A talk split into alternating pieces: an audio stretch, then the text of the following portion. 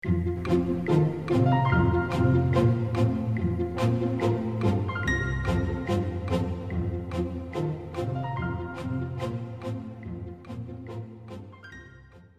都是许多人赏樱赏枫的首选，石头小路、听家、具历史的寺庙、神社林立。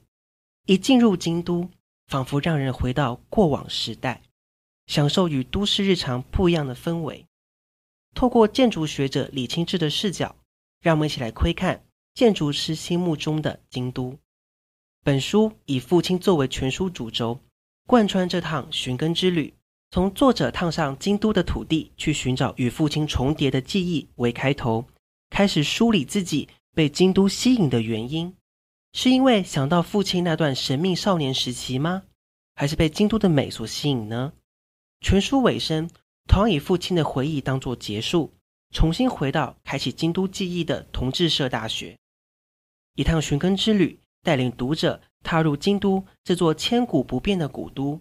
所有的老房子、京都记忆，其实永远都在巷弄的转角等着我们去发掘。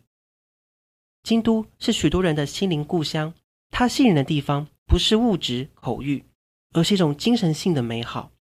这座新旧不断糅合交融的都市，总有让人流连忘返的理由。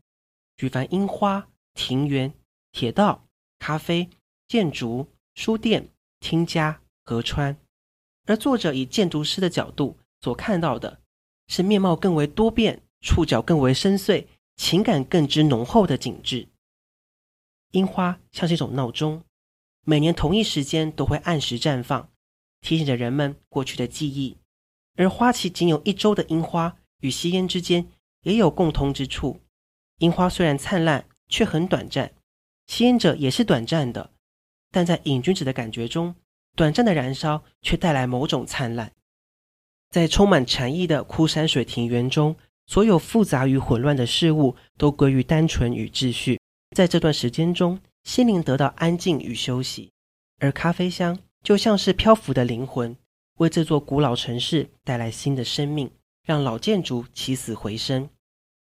路面电车更是这座城市重要的浪漫元素。京都是最早有路面电车的城市，被保留下来的蓝电与瑞山电铁，也让这些唯美的纯爱电影情节继续在京都演出。作者也认为，像京都这样的城市，弥漫着不同的空气。唯有一边呼吸自由空气，一边阅读文学诗词，你才能够真正认识京都，真正与京都频率接轨。不论你有没有去过京都，都可以从本书真正领略京都的迷人特点。不过，实际探访之后，一定更能深刻感受京都的美。